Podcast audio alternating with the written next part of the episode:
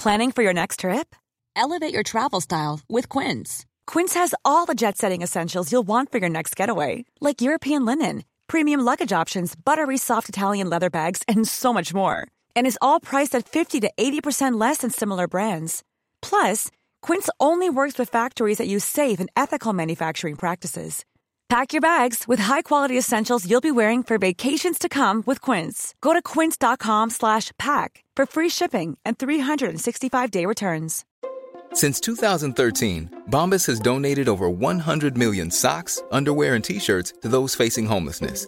If we counted those on air, this ad would last over 1,157 days. But if we counted the time it takes to make a donation possible, it would take just a few clicks. Because every time you make a purchase, Bombas donates an item to someone who needs it. Go to bombas.com slash ACAST and use code ACAST for 20% off your first purchase. That's bombas.com slash ACAST, code ACAST.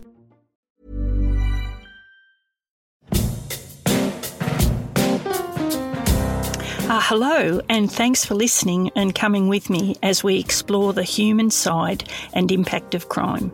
And just a couple of things I'd like to ask you to consider. Firstly, my guests share their personal stories, which others may see differently. No one will see a situation the same, it's just human nature.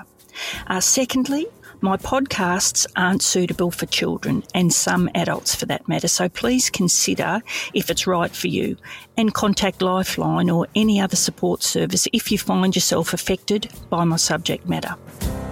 That's when I went down.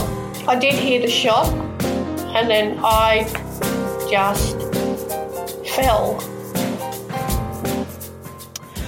I've got two guests today, with one of them Pia, a support person as such for my main guest, Helen McMurtrie, who, through a traumatic incident, learned some very valuable lessons for serving police out there. Pia and her colleague Alana founded Emerge and See, New South Wales, an independent support charity for serving medically retired members of the New South Wales Emergency Services living with occupational PTSD, which I refer to now, I prefer to refer to it as PTSI because it's an injury, not a disorder. And I suppose we need to help any way we can to destigmatise mental health injuries as just that an injury, not a disorder. Uh, Pia and Alana have lived experience with PTSI and were able to help Helen navigate that new, confusing, often overwhelming world. Too often, I hear of members who just don't have the energy to deal with it, so they don't. What angels Pia and Alana are at Emerge and See New South Wales, and how I wish I'd had an organisation uh, like them to support and help me. So thank you, Emerge and See, uh, for all you do. So today's guest, Helen McMurtrie, she was a New South Wales police person for 18 years and she loved her job until she attended a domestic violence incident which changed her life forever and many other people as well. Helen loved policing. It, it's, it's hard to explain, it just gets into your blood. And I suppose, apart from a small minority, police are good, honest, decent people who care about others and want to help those who need it. And that's what Helen loved and did until the 18th of January 2020. Not long ago, is it really? On that day, Helen was shot in the neck, and her two colleagues were injured also. One of those colleagues had only in the previous few weeks graduated from the New South Wales Police Academy. Responding to a domestic dispute is one of the most dangerous jobs a police person can attend. Policing is full of dangerous jobs, but most of them we can navigate our way through but Helen couldn't navigate her way out of this one, and she was never able to return to policing. Helen's voice is now quieter. It fatigues quickly. She requires to lubricate her throat often, but trust me, she'd give many a run for their money.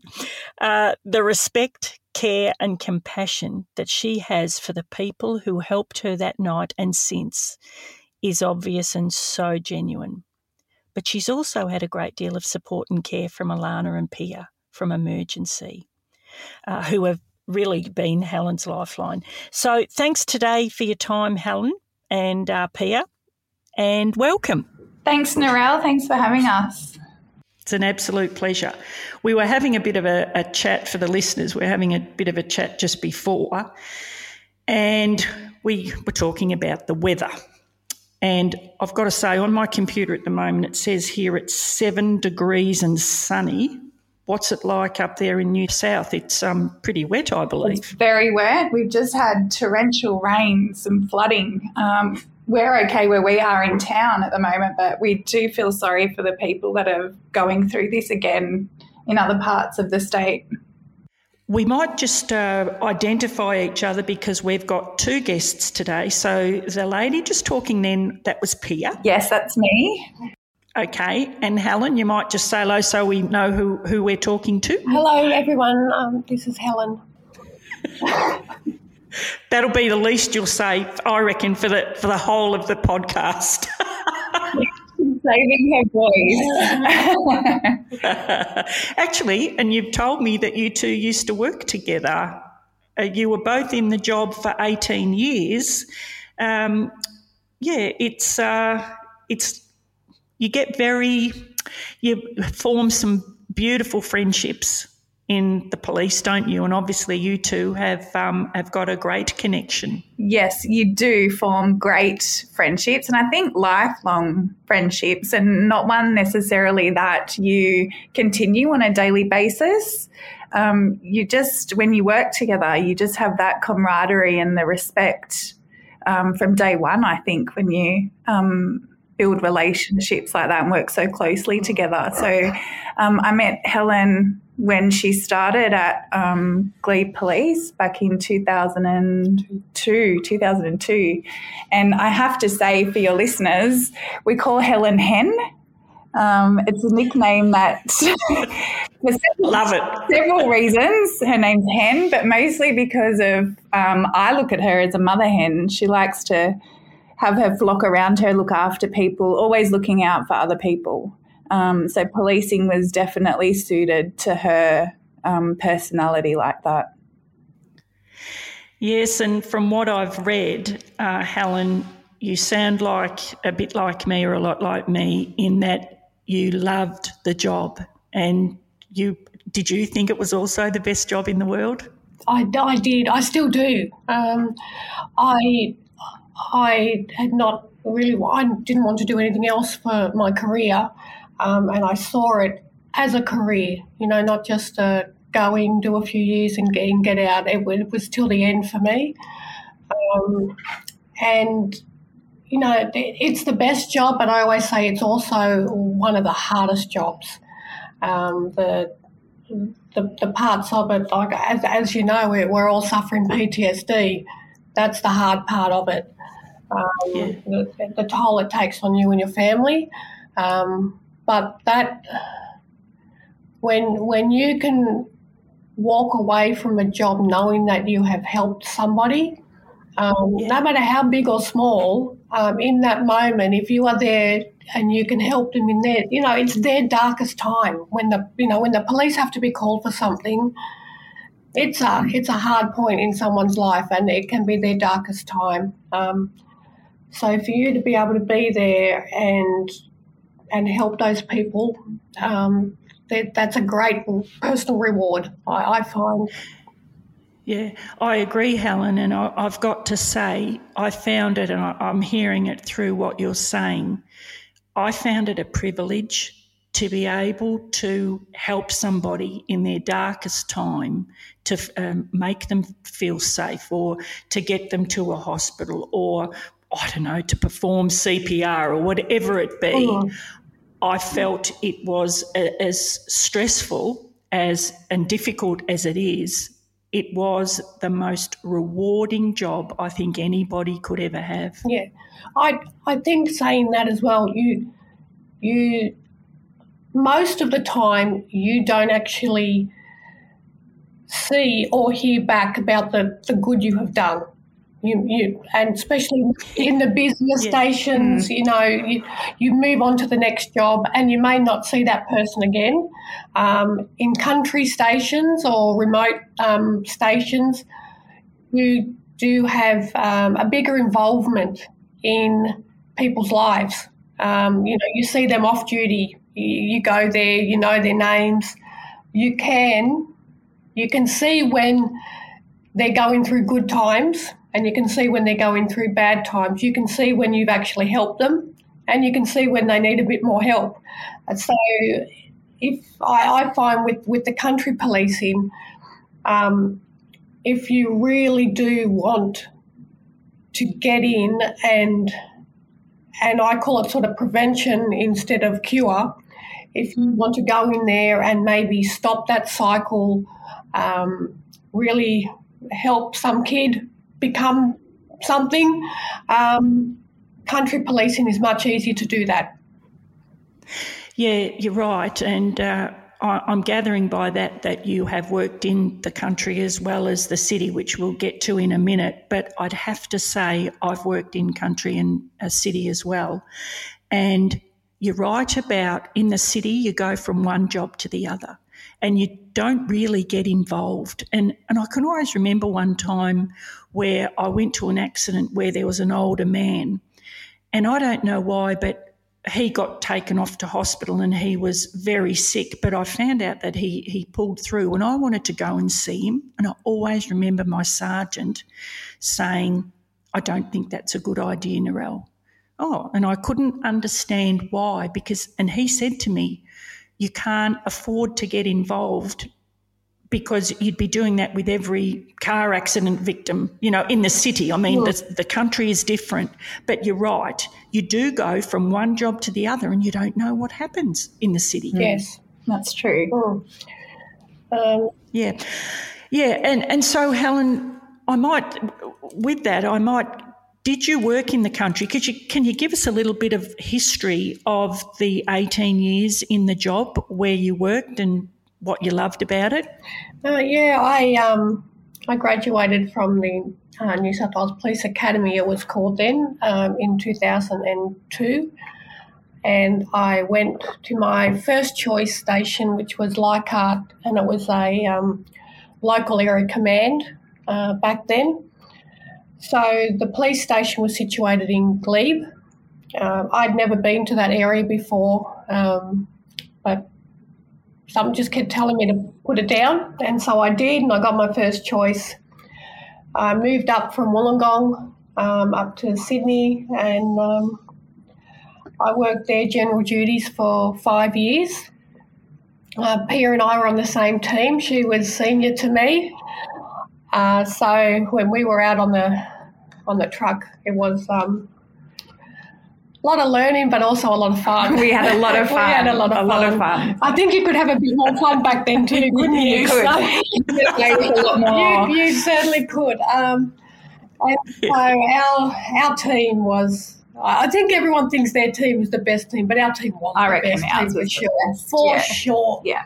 Um, so we had great people on our team. Like well, like Pia was going into it about the respect and you know the forming of friendships, but I always say it's the trust that you put in people. You know, mm. like I'd never met Pia before that in my life, but immediately you put your trust in each other because you have to. Um, you know, I, I trusted Pia, and and I'm not I'm not one of those people that likes to bring gender into anything. You know, you, to me, you are a police officer.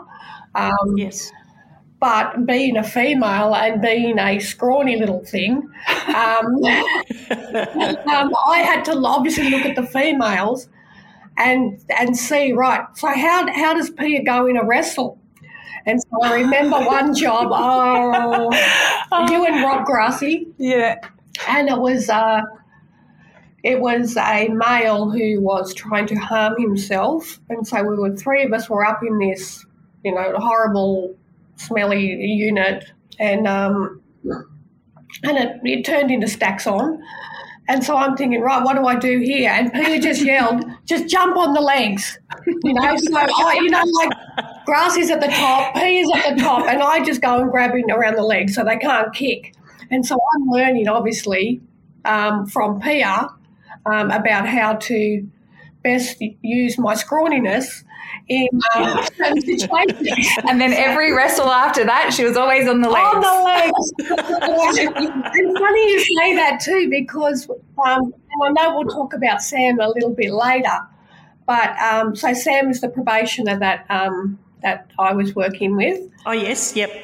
And we ended up getting into three, three, three female officers, um, Kim, me, and Sam we ended up getting into a wrestle in the um, in the charge room at Glen Innes Police Station.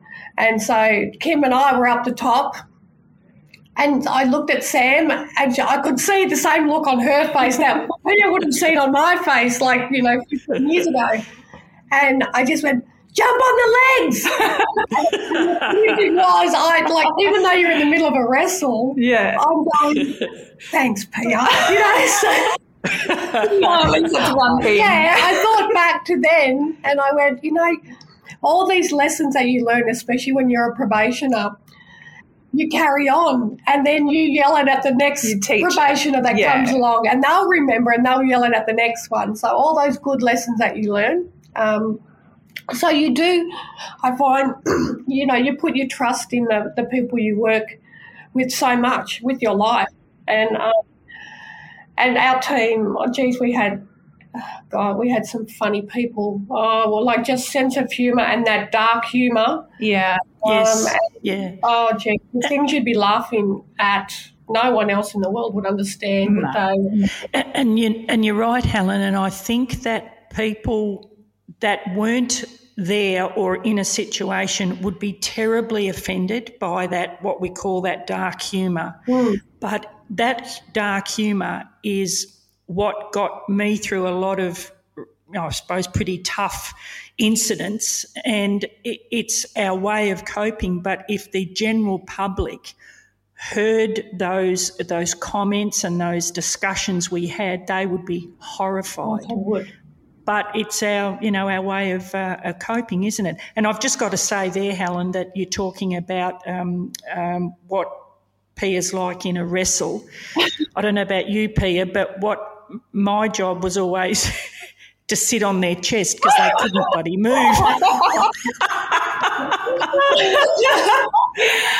oh, I love that, Narelle. I'm not sure which part of the body I sat on the most.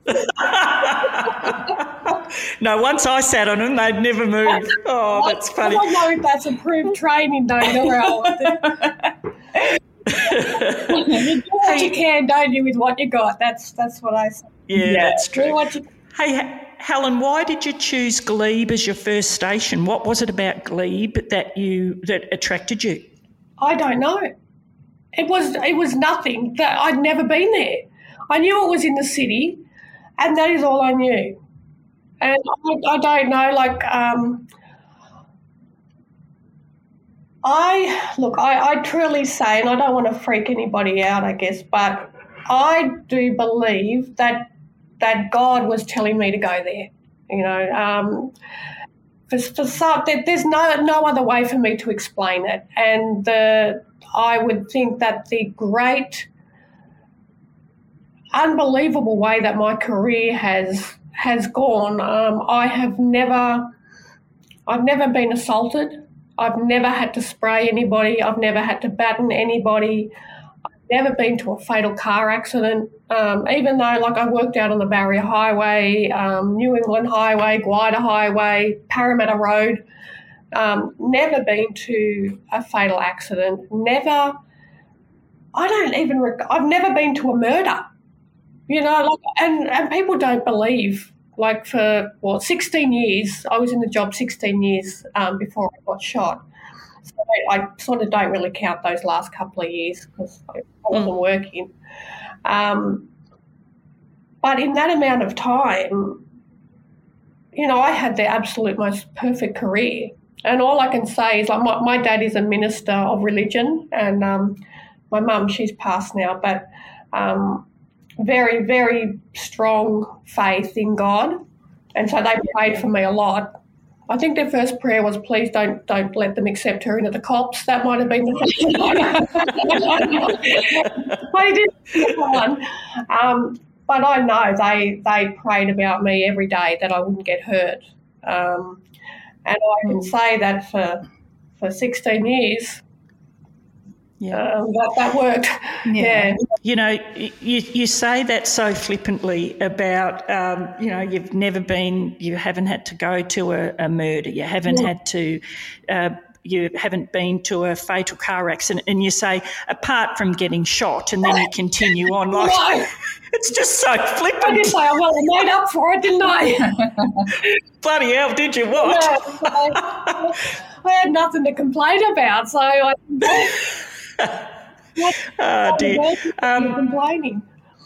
Yeah. Mm. I might just uh, say here too that um, there's a lot of things there I'd like to explore about your r- religious beliefs, if they've been changed since being shot. But I think what we'll do is I might just um, comment on the fact that when we were testing our microphones that you were quite a bit quieter than Pia. Mm-hmm. But uh, as you explained, or Pia explained, that your voice, because you were shot, and we're going to go into this in a minute, but because you were shot in the neck, it has affected your voice. So if people think you are a bit quiet, um, it's not that you are quiet in you, you just your voice is a little bit quiet, but um, it, it's fine. And I, it's hard to, it's hard to get my head around, Helen, mm-hmm. the fact that, as I say,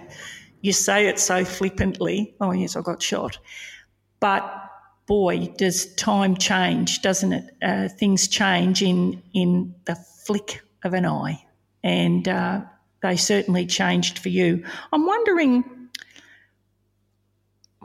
we we might go into let. I, have got a, a, few questions here, but oh gee, it's it's hard to ignore that that comment, and I think I think maybe we just go to it now. Mm. Can you tell us about what happened, Helen, in as much detail or as less detail as you feel comfortable with? Yeah, yeah. Um, I think when you say I say it flippantly, it's it's like what I call um, you go into statement mode.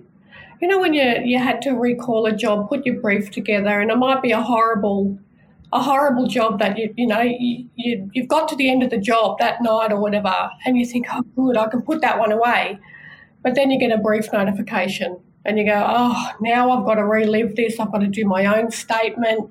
I've got to get other people's statements, and you are reliving that job you know, another 30 times, and then you've got to go to court on it. So what I find um, when when I put myself in situations like this to talk about it, I go into statement mode, and I sort of just, it's almost like I'm, you know, at this time, at this date, at this place. I, you know. Yeah, yeah. In Leichhardt 15 with, you know, Constable Schindler, blah, blah, blah. You know, you, you just make it, I don't know, just like, yeah, like I say, statement mode. Do the, do the emotions come back, Helen? They do. They will come back yeah. after this. Yeah. Uh, yeah. So, like, I think it's very often for police, you put on that brave face and you are that tough cop, and then you break down later you know, when no one's watching you. Um, so that that happened. Um, I did do a, a, a podcast uh, a while ago, and that was the same. Yeah, you get through it. I go in statement mode, and then I'm a I'm a mess on the floor for days. Um, okay. So I guess the reason to be doing this is to let other police know that we're not invincible. Um, we, we, we do fall. Um, it is okay to fall. And there are people there who understand. Um, and there is a charity there to help you get back up. Um, and so, in my mind, getting through something like this um, and talking about it and talking about it so publicly, um, it's worth it for yeah, those reasons. Yeah. So, um, so I guess that's why why you can, I, I can you know, have a even I even joke about it sometimes, just to like that black humour. You know, it's just mm. something that gets you through it. Um, so I guess with with the incident, um, working in a small town, I was working in Glen Innes at the time. Um, I'd been in Glen Innes for about nine years. Um, when you're working in a small town, you know everyone. You you know my, every crook in town, uh, and you know so many good people as well. I had never met these people, and I had never been to the house um, where it happened. I it was a Friday night, Friday night shift, so we start at six p.m. and finish at four a.m. And I was rostered on with um, Samantha. Uh, she was a probationer.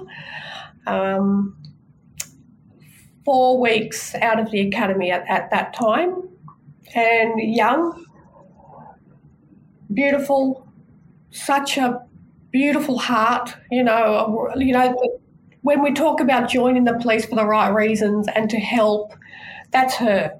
She wasn't there for the uniform. She was there for, for what I call the right reasons. Yeah. And in your first six weeks of being a probationer, you are to have a third person in the truck. So it's not just you and the probationer. Um, there are three people there because, as everyone would know, as a as a probationer, you're learning. You're not doing, especially in your four, first four weeks. Um, you are learning. You are watching. There are low expectations of what you will actually get involved with. You, you, you, I take baby steps and I allow the, the probationer um, to tell me, right, I, I, want to move up to the next thing. Yeah, I'd like to take this job on. Um, and, and then that way, um, they're moving at a, at a level that they're comfortable with. You're not smashing their confidence by throwing them in too fast. Uh, so Sam was at, I, I, was like that with Sam. Um, Friday night, anywhere, you know, in the city, and you are you're, running from the moment you get to work. Uh, uh, it's a it has its moments where you are flat out, but generally speaking, it's uh, it's an easier station to work at as far as workload. You do have time to take on portfolios. I, I think I was like the the court folder portfolio. So you, you do the jobs, but then you also have extra duties because there is that time to do them.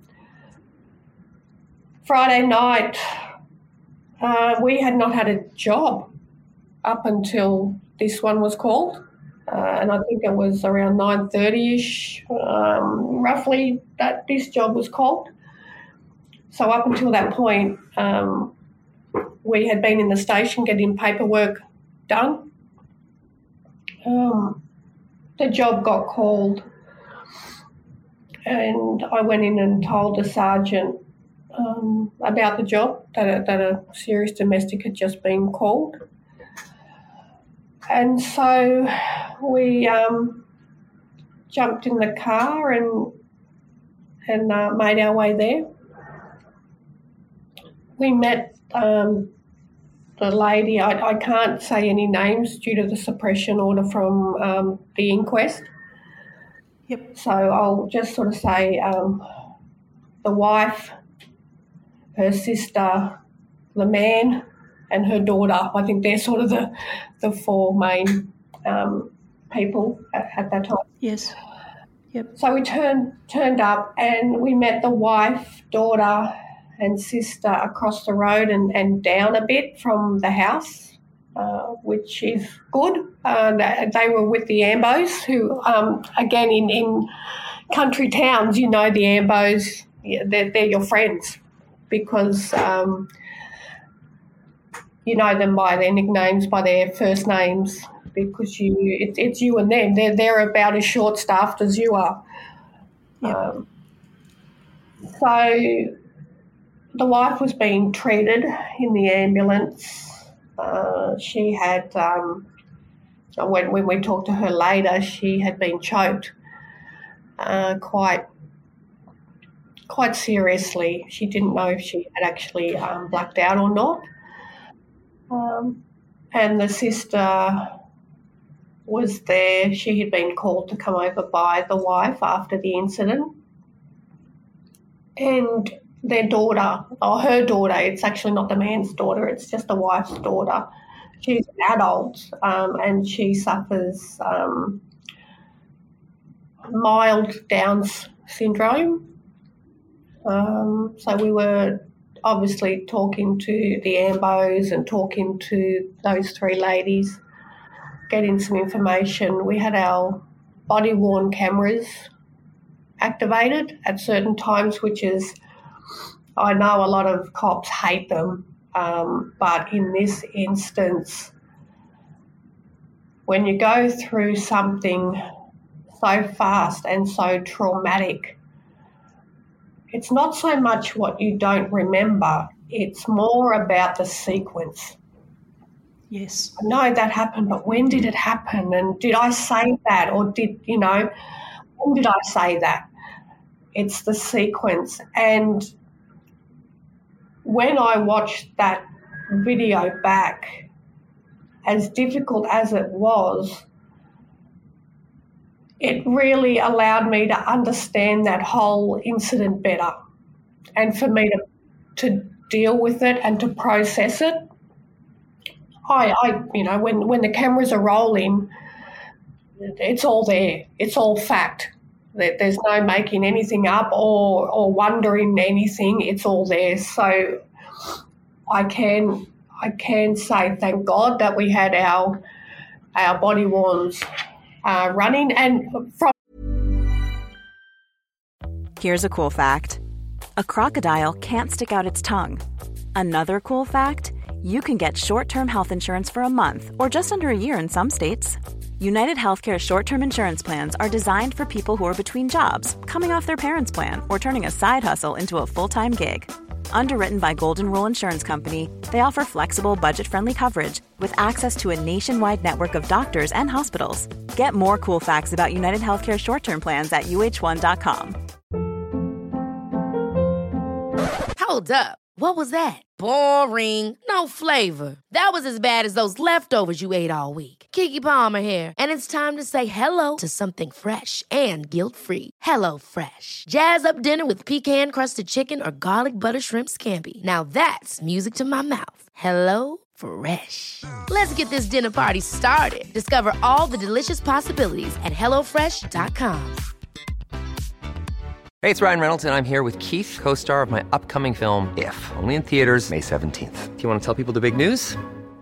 All right, I'll do it. Sign up now and you'll get unlimited for $15 a month in six months of Paramount Plus Essential Plan on us. Mintmobile.com slash switch. Upfront payment of $45 equivalent to $15 per month. Unlimited over 40 gigabytes per month. Face lower speeds. Videos at 480p. Active Mint customers by 531.24 get six months of Paramount Plus Essential Plan. Auto renews after six months. Offer ends May 31st, 2024. Separate Paramount Plus registration required. Terms and conditions apply if rated PG. Quality sleep is essential. That's why the Sleep Number Smart Bed is designed for your ever evolving sleep needs. Need a bed that's firmer or softer on either side? Helps you sleep at a comfortable temperature? Sleep Number Smart Beds let you individualize your comfort so you sleep better together. JD Power ranks Sleep Number number 1 in customer satisfaction with mattresses purchased in-store. And now, save 50% on the Sleep Number limited edition Smart Bed for a limited time. For JD Power 2023 award information, visit jdpower.com/awards. Only at a Sleep Number store or sleepnumber.com.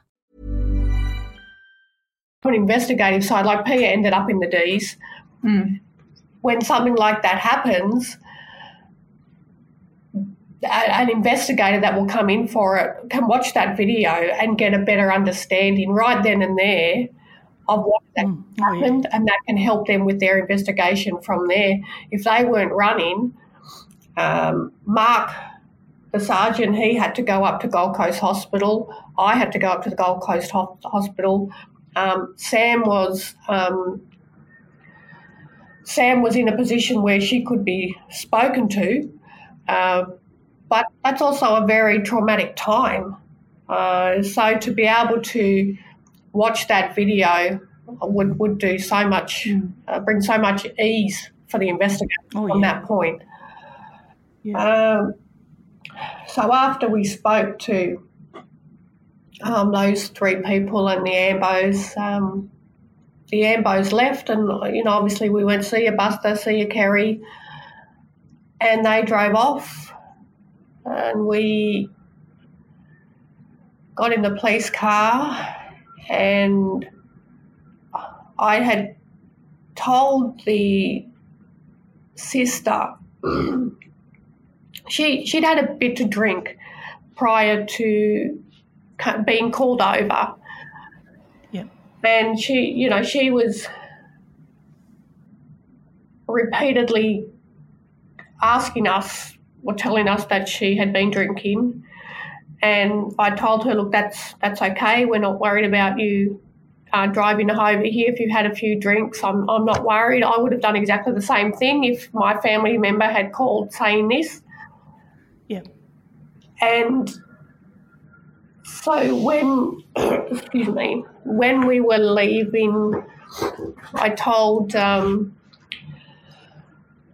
I told the sister look, I know you've had a few to drink, but my our, dealings with her, you know, allowed me to just say it's more important, and I believe even safer for you just to drive home, take the wife and the daughter with you, drive this way so you don't need to go past the house yeah. to get them out of the area. They don't need to be there. We don't want to call a taxi to come in. We don't want anyone else in that area. We, we just want them to go. Mm. Cleanliness is quiet. You, you probably wouldn't see a car the whole drive home. yeah. I made the call. Look, just just go, get out of here, and I will talk to you guys later. So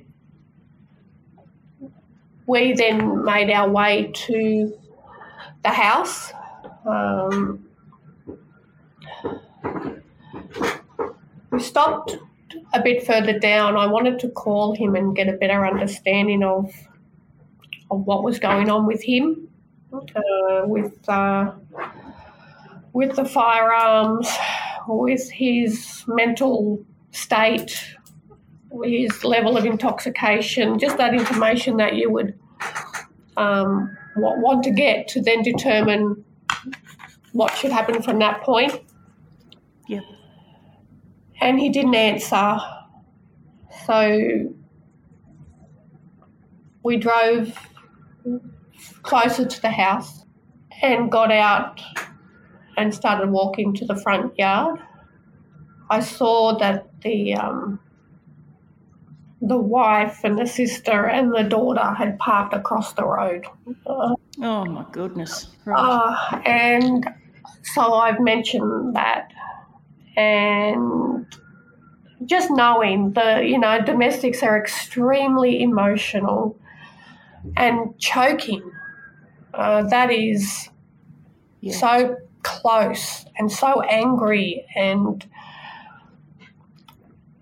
so that high emotional um, addition you know factor to the to the domestic um, so to have them there i just and I believe they were recording, which that that just does my head in when when people do that. What do they think we're going to do? Turn up and you know drag him and out by his hair and all that? You know, it, it just in my mind there's no need for it, but people feel that they have to do it. So so sorry, Helen. Are you saying that the wife and the sister and the um, other young woman? Mm-hmm they were recording you at the house going to speak to the the husband. Yes. So at some stage, I, I looked over, and you know, when you can see someone holding up a phone. Yeah. Um, okay. So that was happening. Um, we after you've after you've asked them not to go near the house. Yep. To go straight home. Yeah, and they've gone right outside the front of the house, and they're recording. Yep. Yep. Okay. Yep.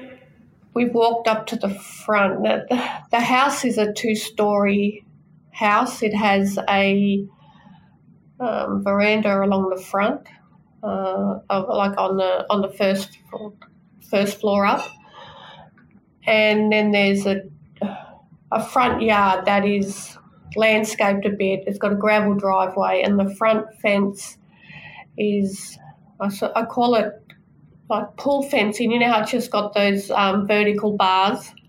That, Yep. So it's not like a wood panel fence that is completely fenced in. You can see through. You can get things through it. Yep. So I stood on the outside of the the gates um, and just introduced us. Um, the man was up on the balcony, uh, sitting on a little a seat that they had up there.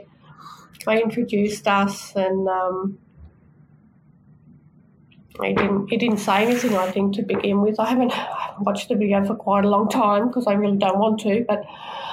Um, I, I think he was sitting at that time and didn't say anything. And I thought, well, this is a bit, you know, a bit strange. Normally they tell you to F off or, you know, at least say something back to you. And the sergeant opened the gate and uh, directed us into the front yard. So again, I've tried to communicate uh, with him. Sam was on my left, the sergeant was on my right, and we'd had a previous issue with the portable radios, which happens a lot in country areas. So they'll, when you do your radio check, it will say that you know it's fully charged, it's good to go. But when you're out in the field, you press the button to transmit, and you hear a, a like a beep, which means it's just gone flat. Uh, you can you can hear the radio, but you can't transmit.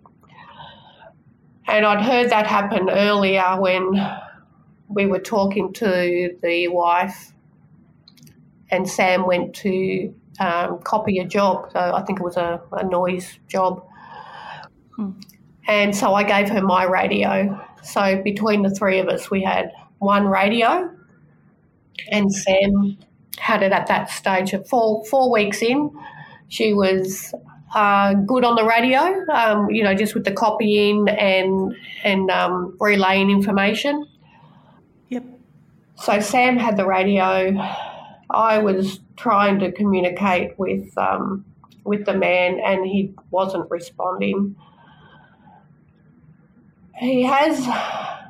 He stood up and was sort of just sort of pacing a bit. He didn't have anything on him. He had, you know, was he had a white singlet on, so you you know you could see anything that that he would have had up against him. And he was pacing a bit, getting getting a bit verbal. Um, but you know, I said to him, um, I, I used his name. Um, can you show me your hands, please? There's, you know, there's been mention of a of a firearm. Show just show me your hands. And and I, I say that he was he started to cooperate, but wasn't just good about it. It was like, "Here- here's my hands, I show you my hands, and then he'll throw them up and in the air and wave them around and then put them back down. So he was he was cooperating, but being a bit uncooperative about it, a bit aggressive about it, but doing doing what I asked, which which I thought, yeah, that's I can. If he's going to, you know, remain a bit uh, angry like that, I can. That's fine. He can be uh, angry. He's doing what I'm saying, so that's that's good. I don't, I don't mind about you know the, the swear words or anything like that if he's if he's still doing what I'm what I'm asking. But then continuing to talk to him, he he just really ignored it. I found and didn't didn't sort of look look at me, didn't look at us. Was just sort of pacing. He's walked down to the end of the so to be the southern end of the patio or the, the veranda, and that's when his whole demeanour has worsened. He wasn't looking at us, and that's the thing. He, in in from what I believed at that point in time, he was look. That's when he had seen the family across the road, and that's when I thought that that's in my my um, belief is that that's when he has absolutely lost it. Yeah, um, yeah. And he started yelling out. I couldn't exactly make out what he said, but it was the F word, the C word, all coming out. But I didn't think it was directed at us. It was directed in the direction of the family Yep. And he has gone back to the seat that he was sitting on, and that's when he's uh, raised um, the rifle. So he'd had it sort of concealed or, or, even just laying on that chair. I don't know if it was an intentional concealment or not, but mm. raised it up in the air. And so we're, the three of us have all pulled our guns and just screaming to put it down, put it down. And um, and as you can imagine, just you, you don't know what you know. You go. It, it it feels like every millisecond is just taking forever, and. And he's just holding the gun up in the air, like pointing it upwards, not at us, not even at the family, just holding it up and we're just screaming, put it down, put it down, and I'm I'm yelling at Sam to call urgent, call urgent. And so Mark the sergeant, he said he said he's he's loading it because I asked him later and just watching the video.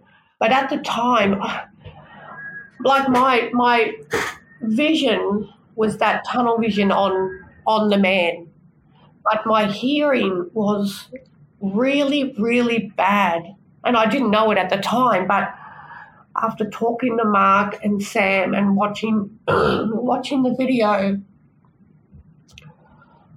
at the time when Mark the sergeant said that, I I know uh, like in my brain, in my in my thoughts, I said, did he say he's loading it or he's locking it? And and that that was that was my concern. Nothing from what Mark had said. I just my hearing was terrible, and I just kept yelling at Sam, "Call urgent! Call urgent!" And then I heard Mark say, "She has." And I thought, I didn't even hear Sam call, like, get on the radio. That that was just whatever the stress did to me. Yeah. And I, not that long ago, poor Sam, she thought that I was just yelling at her over and over. because, and she, oh, it broke my heart. It absolutely broke yeah. my heart. I bet it did. I said, oh, darling, I I didn't hear you. I didn't hear you call urgent or, you know, and she did so well and she she got out urgent man with a gun. And I'm thinking that is all you need to say. Any copper hears urgent and gun. Oh yeah, gives me oh, goosebumps oh, just listening to you say it. Yeah. I know, and she got that out, and that was, you know, she's in the highest stress of her life as well, and she got those words out, and that yeah.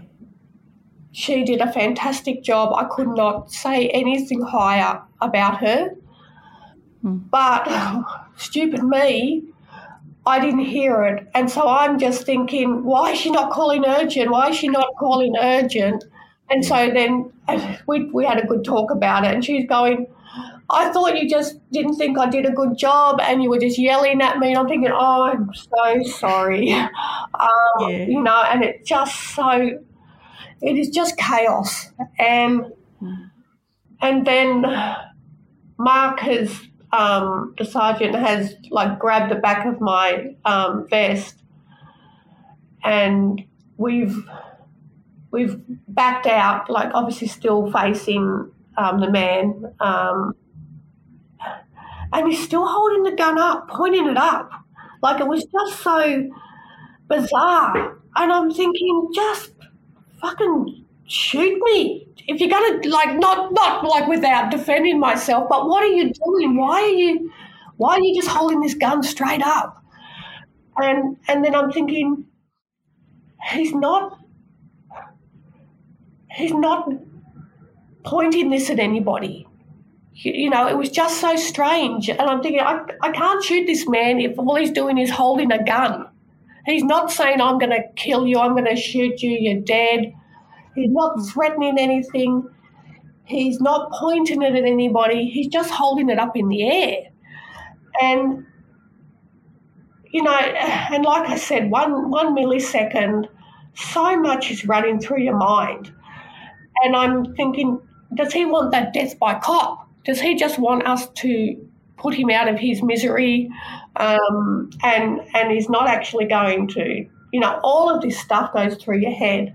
Yeah. So we're backing out, and then I remember, oh, the the family is across the road, and so I I turn to my right, which is the direction that that they are, and I just start yelling, get in your car and go, get in your car and go. Because I thought he was going to shoot um, one of the family members. And so that was the last thing I, I basically knew at that stage. That's when I went down. Um, I did hear the shot. Um, and then I just fell. Um, I could see that Mark and Sam were on the ground, but more in a sort of take cover position, not not as in um, they're they're injured and, and they'd fallen. It was more of a shot, go down, you know, where I had just fallen. I knew I, I had been shot because I could feel it in my neck. Okay. Um, and I couldn't, I couldn't move. I could still talk. Um, so I was really you yeah, could talk. I could talk the whole time until I was put in a coma at Gold Coast Hospital. Yeah, it, it's, it's okay. unbelievable, and so. Where, where were you shot, Helen? In my neck, the, the left side of my neck. Um, I've got a, a scar there, so it's how would you describe that, Pia? Sort of like on the left side, low. Yeah, low neck. Yeah. Just, yeah, above the collarbone. Yeah. Okay. Yeah. Um, so I could feel that. Um, I could hear Sam. So I, I could hear her screams. They, they weren't, you know, I'm hit or anything like that. They were just that panic. Um, you know, like stress, trauma scream. So I thought, you know, she's, I don't think she's hit. Um, and, I, and I would think, I know I'm hit. So I, I automatically thought, well, the other two can't be hit. I, you know, I've copped it. Uh, you wouldn't think that, uh, that that more than one, with one shot, more than one person would get injured. Uh, so that made me think that you know, um, Sam and Mark were okay. So they've come over and would uh, they dragged me back towards the police car. And I didn't, I knew I'd said it at some stage, but like I said with your body worn, I knew at some stage I was telling Sam things to say to my kids because I didn't think I was ever going to be able to say anything to them again. Gee. And watching the video, as they were dragging me, um, I just kept saying, I love my kids, I love my kids. And th- that wasn't even conscious to me. Like, I, I did not even remember saying that. Um, and so when they got me down near the police truck, um, obviously then we're just thinking, what the hell has happened? We're like, I, I'm just laying on the ground. I can't move, but like I said, I can still talk. So, Did you have any trouble breathing? yeah, it was, um, you can hear it on the body worn. Uh, Oh, I was in a lot of pain. Like, uh, it was like,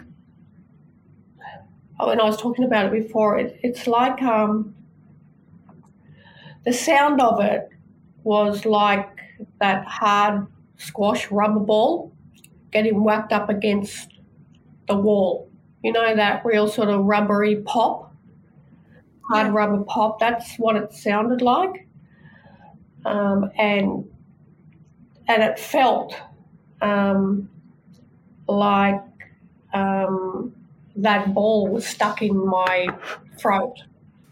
Okay. Um, and the breathing was um, very heavy and um, like like like gasp like gasping, like you could hear the the, the breath in and out.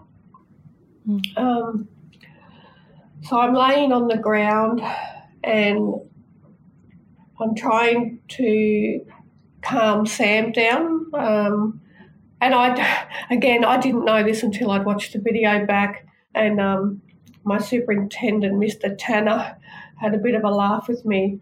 And he said, geez, even when you're shot, you can't stop giving orders. And because I The thought, the thought crossed my mind too, Helen, when Pia said before about you being mother hen. I'm thinking, my God, this woman is, you know, for all tent, intents and purposes, you're dying on the ground, and you're uh, you're more concerned about everyone else than yourself. Well, I, I can hear Sam, and I'm just saying, get a grip, Sam, get a grip. You know, I'm thinking you need to calm yourself down because we don't know what's coming. You know, all okay. I'm talking, I'm conscious, I'm talking. Right now, you've got to, you know, this is what I do. You've got to gather yourself now. You've got to get your shit together because you, you, none of us knew what he was doing. None of us knew if he was going to come after us, you know, finish the job off. We did not know. But from talking to Mark after, as they were dragging me down the down the sort of down the grass there, um, he'd heard a second shot. Um, I didn't. I didn't hear it. Um, Sam didn't hear it after you know talking to her not that long ago. She didn't hear that shot either. So you know, Mark did, but you still don't know. Has he gone and, and shot the wife now? Like, where did that shot go? No, none of us knew. And so laying there and um, Mark's Mark's running around getting um, getting things organised. I think he got on the radio, the car radio, um, to obviously um, update radio. Um, I look up and I see that Mark's cheek has been ripped open, like fully open. Oh, And right. and so I I'm trying to talk to him, but the right words I just can't find the right words. And so I'm pointing up at him, just saying like you, you, you like do you know that your your mouth your face is ripped open and um and so I'm hoping that he can get some care for himself. And I remember thinking, I don't know what my injury is like. I don't know if half my neck has been blown off or, or what at the moment, but I need something, a bandage or something. I don't know, pressure, you know, what they teach you. Um, yep. But all I could think of was blanket, not bandage. And so I'm pointing at, at my neck, saying blanket, blanket. But then they're probably going, "What? Are, you know, what are you talking about?" Um, but that's that's the only word I could think of for bandage. I just could, it wouldn't come to me. Um, and then two young fellas who lived in the house next door were outside having a smoke when that first shot went off. Um, so they've they've been, well, they've come over and they were helping um, just with injuries. Um, I remember one of them was smoking, and so I've told him, "Put your cigarette out." Thinking, I don't want that smoke in my injury. I don't know what it looks like, and I don't want this fellow if he's coming back to get us. I don't want him following yeah. your cigarette around the place either. You're going to give us up. And yeah, yeah. And so I'm yelling at him even, and um, and it just seemed like forever, and. Um, you sound like you're running the show, Helen, from the ground with your your, your neck opened up. You're, you're still running the show. Well, I think I was a part, but at, at that that point, that definitely Mark and Sam were were running that. Um, and Mark has said to me, we, we talked about, he told me about the second shot. And I said, has he, has he? And I, I put my finger up under my chin, uh, oh, yeah. meaning suicide. And at that stage, and I know this is going to be hard if the family hears it, at that stage, that's what I had hoped for. Um, not not as anything against him. He did not deserve that. That's not what I'm saying at all. But I'm just saying now I know that they're safe. If that has happened, yeah. he can't come after any of us. And that that was my thought behind that. Um, it breaks my heart that that he did that to himself um, and to his family. Uh, they don't have him anymore. But that by doing that, at, in that moment only, I knew that we were all safe, um, and especially Sam, because I was meant to protect her, um, and that was my failing. Gee, Helen, you, gee, if you don't mind me saying, you're being terribly harsh on yourself. Like, um, to to feel like that, it's it's very lovely of you to think like that. But I think Narelle, it goes to Hen's um, just her soul, if I can interject here, because oh, ab- absolutely, it does. I I just think, my God, Pia. Mm. I agree. It says a lot about her, but she. How can you protect somebody when you've been shot yourself? It's hard to imagine, isn't it, being shot and resigning yourself to the fact that you're going to die. But what about Sam and Mark seeing their colleague fading and possibly dying right there in front of them? Their courage and bravery, I don't know about you, but I found it incredibly inspiring. Uh, there's many points in Helen's recanting of the event that are shocking, but then to watch what happened on a video would be almost as traumatic, if not more so, than the actual incident. Hard to imagine. But there was also such an important lesson in what Helen said as well for serving officers, and that's the importance of switching on your body camera. I can pretty much assure you that next week's part two is just as incredible, just as shocking, but it also shows the huge loss to New South Wales Police that Helen is. What a woman.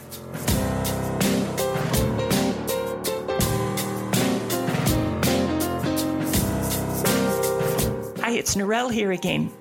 Thanks for listening, and I hope you enjoy the podcasts as much as we enjoy putting them together. But to make sure you never miss an episode of Narelle Fraser interviews, hit subscribe wherever you get your podcasts. And don't forget to leave a rating and even a review. And please share it with all your friends too. And again, thanks for joining us. We have got some amazing stories to tell. So thanks again. See ya.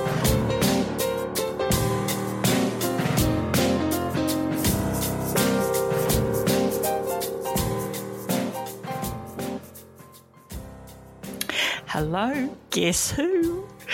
Just a quick interruption here to let you know you can now become a Narelle Fraser Interviews Patreon. How exciting! Simply go to www.patreon, that's P for Peter, A T R E O N for Narelle.com and search for Narelle Fraser Interviews. And to all of you out there who continue to support me, thank you so much.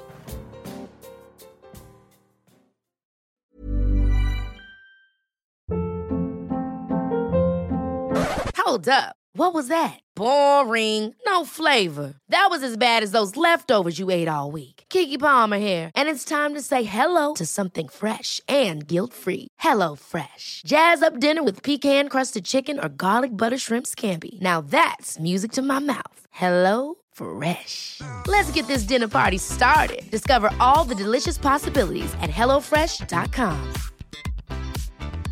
Planning for your next trip?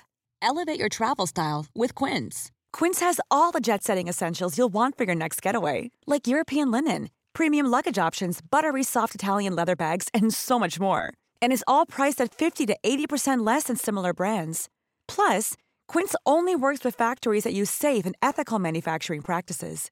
Pack your bags with high-quality essentials you'll be wearing for vacations to come with Quince. Go to quince.com/pack for free shipping and 365-day returns.